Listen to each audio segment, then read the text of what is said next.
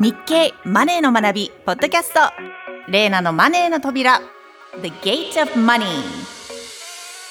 皆さんこんにちはタレントのレイナですこの番組は誰もが知っておきたいお金周りのニュースや知識についてマネー初心者の私が日経のマネーの達人にじっくり解説してもらうというものです今回解説してくれるのは日経マネー発行人の大口勝人さんです大口さんよろしくお願いしますはい、よろしくお願いします。レナさん、この番組ではこれまで堅実な資産形成の基本になる考え方をじっくりと学んできましたよね。そうですね基本は長期投資ではい分散投資も大事だとか、はいあとは NISA や iDeCo など非課税の投資制度を先に使うのも大事だと学びましたね。そうなんですよ。素晴らしいですね。で、それを生かしてレナさんご自身も、まあ、一般ニーサでね、投資にチャレンジされてるというわけですから、これもう立派なあの個人投資家ってことなんですよ。おーありがとうございます。はい、でただねあの投資の世界っていうのも広くて深いので別にニーサやイデコで終わる必要もないんですよね。はい、 まあ、例えばこれらが誰でも食べやすいこうオムライスやパスタだとするともっと癖の強いまあそう言っちゃ失礼かもわかんないですけどこう珍味系の投資っていうのもあるんですね。うん、でレナさんは珍味お好きですか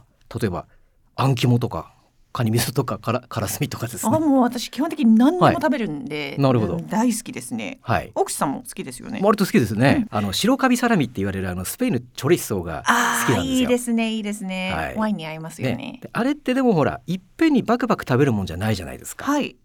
こう少量をちょっとこうスライスして味わって食べる感じですよねはい。だから、まあ、癖の強い個性の強い投資商品もそれと同じであくまでこうメインの NISA とかイデコが主食としてあって、まあ、脇に少しだけ珍味があるあるいは食べない人もいるみたいな感じだと思うんですね。なるほど好きな人は大好きだけど無理に食べることはないみたいな感じですかね。そんな感じですでただね投資も慣れてくるといろいろ試してみたくなるものですし何事も知らないよりは知っといた方がいいわけじゃないですか。はい。というわけで今回は投資の実践編としてコアサテライト戦略というものとサテライト運用で使える個性的な商品について解説しましょう。今回は中級編という感じですね私も興味がありますさて先ほどのコアサテライト戦略なんですけどねこれは投資の基本の木、まあ、王道的な部分ですね。で中身は非常に簡単で運用資産のほとんど例えば8割から9割の中核部分、まあ、コアですねこれは安全性の高い金融商品で運用するのが良くてリスクの高い商品は1割かせいぜい2割くらいまでに抑えましょうという話です。サテライトってのはあの周りを回ってる小さな衛星のことですね。なるほど運用資産の1割程度なら仮に減っちゃっても全体に大きな影響がないですもんねそういうことです。そこが大事で、ちょっとだったら失敗しても影響が少ない、大やけどしないんですね。まあ言い換えれば、その手の投資は失敗して全部なくなっても平気な価格で試しましょうということですね。で逆にたった1、2割でもうまくいったら大きく増える可能性のあるものを組み込んでおけば全体の成績がかなり良くなるわけです。おおそれで珍味という例えが出てきたわけですねそうそうでするとコアサテライト戦略のコア部分食べ物で言えば主食部分に当たるのは今なら何なんですかそうですねあのやっぱり NISA やイデコの非課税枠を使った投資積み立てでしょうね。はいであの投資だって別に運用次第で元本割れするじゃないかと言われそうですけども、まあ、今までも学んできたように例えば世界全体の株式に投資する低コストのインデックス投資を選んで毎月コツコツ積み立てていけばまあよっぽどおかしなことがない限り、まあ、10年20年後にはプラスが出てると思うんですね。まあ、世界株じゃなくて米国株がいいんじゃないかという人も今は多そうでそこはそれぞれの人の考え方次第です。私もアメリカ人としてアメリカの経済成長力の強さは実感してますからねはい、それは同感です。ただまあ今すごく強いものが次の時代もずっと強いとはまた限りませんし、私はあの日経マネーというね、日本株のあの応援団の雑誌もやってますので、 はいはい、日本株のインデックス投資もまあそうですね、3割ぐらい入れとくといいんじゃないかなと思うんですよね。 3割事実、はい、あの今回の金融不安でも日本株は底堅く安定して推移してましたからね。国債とかはどうなんでしょうか、はい国の信用力がバックにあるので安全なのでははい、あの安全性を何より重視するんだったら個人向け国債もいいと思います。ですが金利がね、まあ、上がってきたとはいうもののまだまだ低すぎるので例えば資産の8割を個人向け国債にするっていうのは慎重すぎると思うんですうね。んでそれではインフレに勝てませんからなので資産のまあ何割かでいいんじゃないですかね。でいずれにせよコア部分はインデックス投資の積み立てということで専門家の人もほとんど一致すると思いますよ。ではいよいよサテライト部分なんですがこれにはどんなものがあるんですかこれはねもう何でもありです。ええでコアが米国株インデックス投資であれば違うものは全部なり得るわけですね。うんで新興国の個別株を買うっていうのもありでしょうし為替とか指数先物にトライしてみる手もありますね。えー第41回で取り上げた株式投資型クラウドファンディングとかあるいはね絵画鑑賞が趣味っていう人だったらアート投資なんかもいいかもしれないですよね。えはい、友達でいますよやってる人。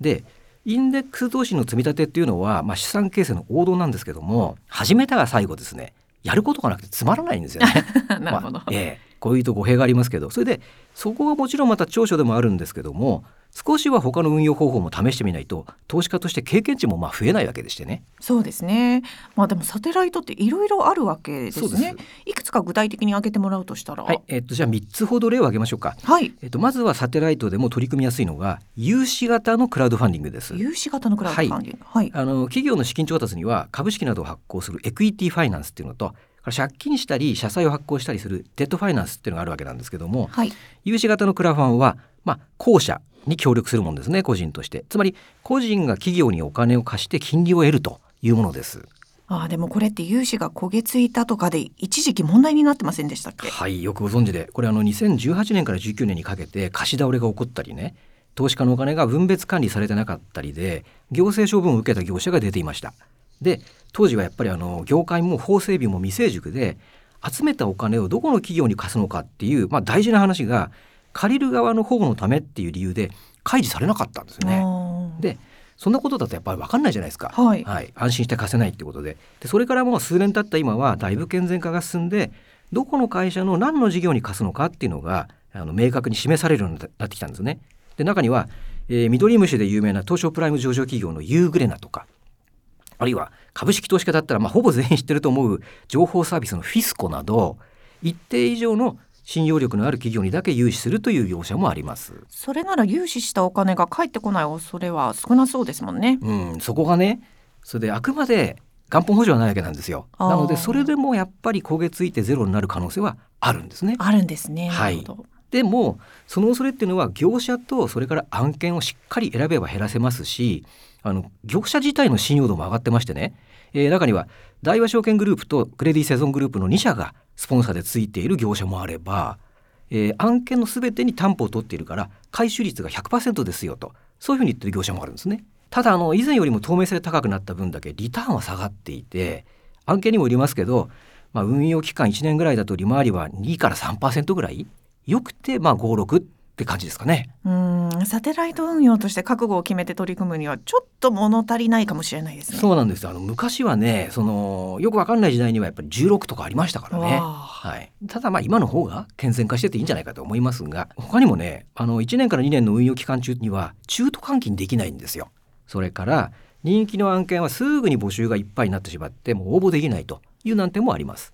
で、まあ、でもね多くの案件はまあ1万円程度から始められますし中にはね1円から投資できるっていう業者もあるんですね。へえですからまあ少額で試してみるっていうのはありだと思います。確かにそうですねではサテライト運用の二つ目ははいまあ、これはドル円の FX が候補になるのかなと思いますね。今は去年のように一気に極端な円安に向かっている局面じゃないじゃないですか。で、まあ、主にまあ130円台のレンジ相場ですよね。でもし中長期的な方向が円安だと見るんだったらちょっと円高に触れたなと思う時にドル買いで入るのがすごく入りやすくなってるんですよね。うんでそれに米国の利上げを受けてドルのスワップポイントこれは金利みたいなもんですけども下手な新興国通貨よりも多くなってるんですよ。で米ドルを1枚、まあ、これ1万ドル分ですけども買って持っていますと1日に170円ぐらい受け取れるんですよね。ということは月では5100円。おおはい、でそうすると為替の夢がちょっと外れても割と気長に待っていられるんですね。一日170円なら一年では6万2千円ですか、はいい、やー無視できない額ですねで私もそう思うんですけどねであの FX もよく悪者扱いされがちなんですけども、はいそれは取引に25倍までのレバレッジ、まあ、テコですねテコの原理がかけられるから証拠金を少しだけしか入れないでたくさん買うと為替がちょっと動いただけで強制ロスカットされてお金がなくなってしまうからなんですね。でも多分それって商品性じゃなくて投資家の使い方の問題だと思うんですよ。うんつまりレバレッジ1倍の FX っていうのは理論的には外貨預金と全く同じなので今の逆で証拠金は厚く入れておき少ない枚数を買う分にはロスカットされにくいんですね。で一方でもし銀行の店頭に行ってドルの外貨預金をしようと思ったら為替手数料は片道1円ですよ。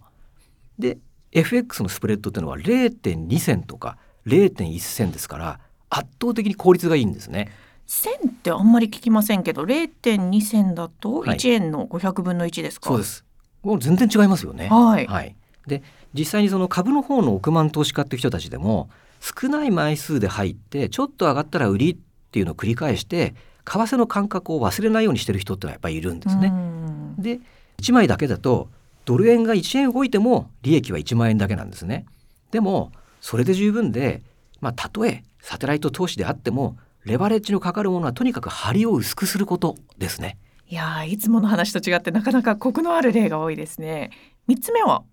えっと、クリック株365なんかも面白いと思うんですね。はいこれは CFD っていう商品であの先金決済って言いましてね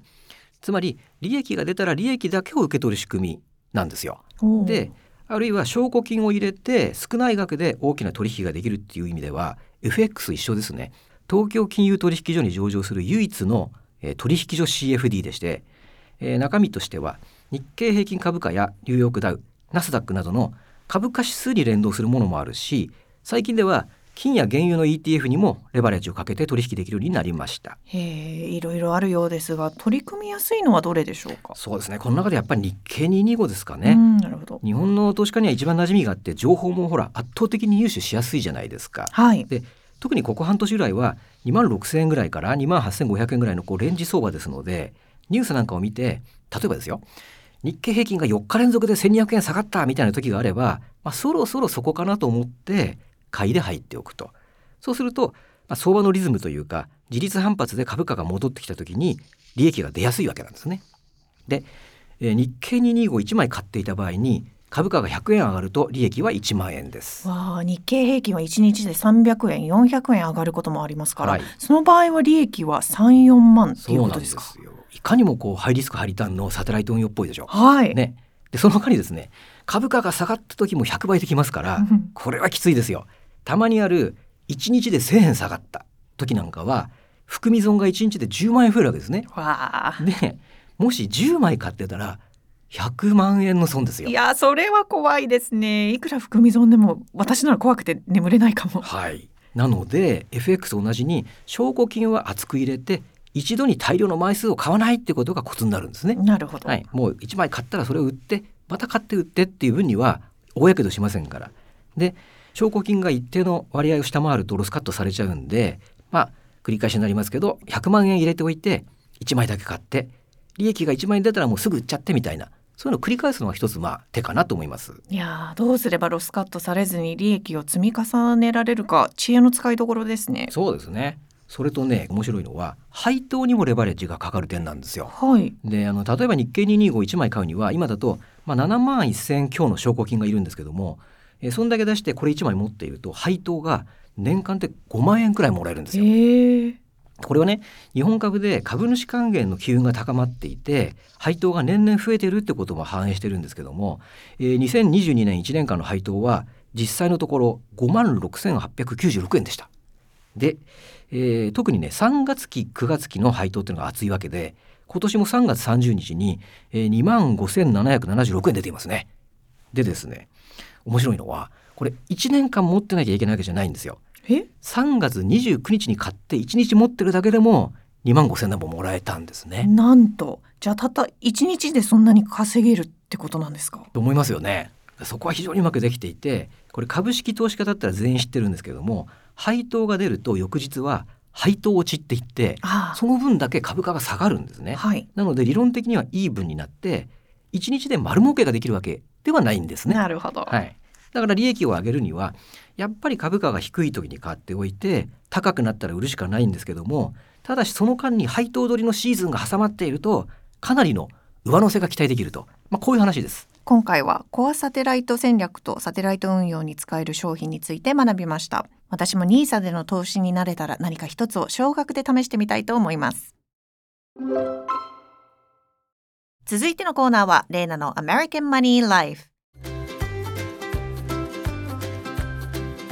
このコーナーでは私のアメリカ在住経験をもとに日米のカルチャーやライフスタイルの違いを毎回一つ取り上げて紹介していきます今回のテーマは日米の省略語ですはい、私あのこんなことばかり考えて生きてるんですけれ ども。な どうはないんですか、あの例えばあの英語ではい ASAP ってありますよね。 ASAP は、はいいありますねあれはあのなるべ as く soon as はいはい as soon as possible はいですねで。きるだけ早くってはいいうことですよね。日本語で言うとなる早かなみたいああな。確かにそうですね。はい他にもあの AKA ってあるじゃないですか。 also known as はい。何々として知られる。はいはい。要はその人の別名というか二つ名みたいな。そうですねニックネームとはかいですね。はい。ミスター露口 AKA 筋肉野郎みたいなそんな感じ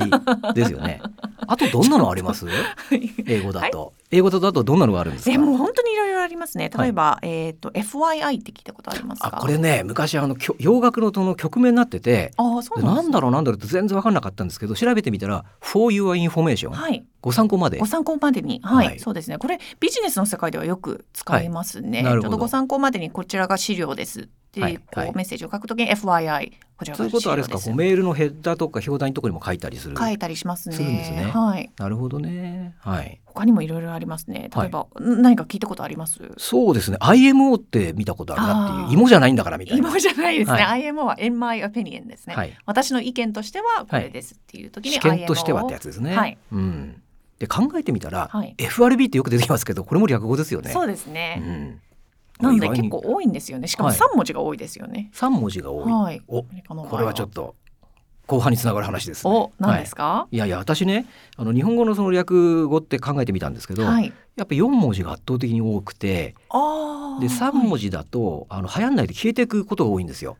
なるほど。例えば。えっとこれもう随分知らない人が多いんですけどコンビニって実は出たばっかりの頃コンビって言ってたんですよね。あ、そうなんですでね。コンビだとなんか語呂が悪いっていうので流行んないですぐ消えちゃって確かに違和感ありますね。はい、でコンビニになりましたっていうへえ。まあ、外国の方から見るとコンビニって変な言葉だと思うんですけコどンねビニ、確かにそうですね。コンビニエンスの略ですもんね。変なとこで切ってるぞみたいな、うんうんうんでも他にもカラオケでしょカラオケセクハラでしょ、セクハラ。はイい。ンフレはい。エアロビエアロビア。パマン、アパマン。はい、全部4文字っていうか2音節、確かに。はい、あの例えばドンカマなんていうミュージシャン用語もありましてね何ですか、ドンカマって。ドンカマっていうのはリズムボックスのことなんですよ。はい。であの昔コルグっていう、まあ、すごいあの電子楽器の世界で有名な会社なんですけどこのコルグっていうのがドンカマチックっていう日本のリズムボックスの第1号機を作ったんですね。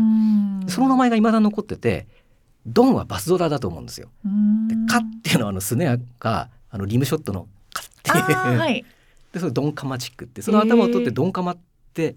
今でも残っててだからスタジオに入ると「ドンカマください」みたいなこと言うんですよね。へえ。あ、全然知らない。すんごいマニアックな知識ええですね。すいません。あの覚えても何の役にも立たない無駄知識。 でもで確かに例えば4ほら文字。そっか。あのーはい。他にも。明けおめとか言ったりするじゃないあでー、すけか。おめ、メリクリ。ねメリクリことよろはい。ことよろ。ね確かに。あタとワマはン。最近だとあれですかこうタワマンもある しね。そうそうそうそうずっともとか言ったりするじゃないですか。何ですかずっと思ずっってともじゃないで すか。知らなあのいずっと友達だよっていう。あそうなんですか ええ今流行ってるんですかちそょれちょっと前に入ったのかあな。そうなんだまああの合コンとかね、あーサラ金合コン確かに駅地下、駅地下デパ地下、デパ地下自販機。自販だって機自販機なんて自動販売機って言ったって何秒も変わんないわけですよ、はいでも自販機って言いたい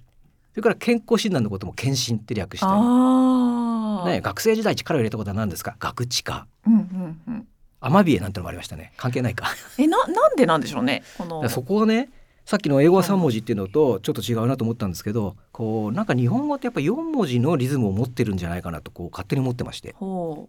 歩く時もやっぱりこうワンツーワンツーでこう2の倍数でしょ、うはいはい、だからこうあのコンビニとかはい2音節、ドリカムと かカラオケとかねはいほんで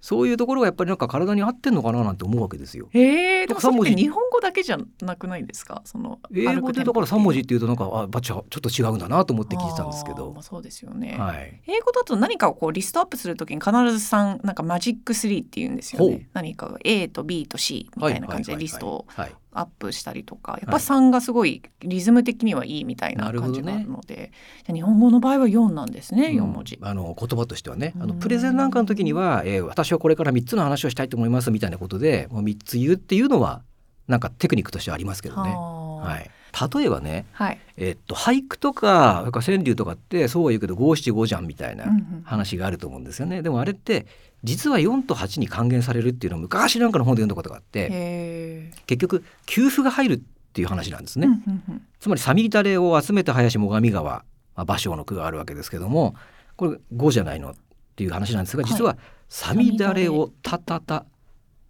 集めて林た最上川みたいあなーは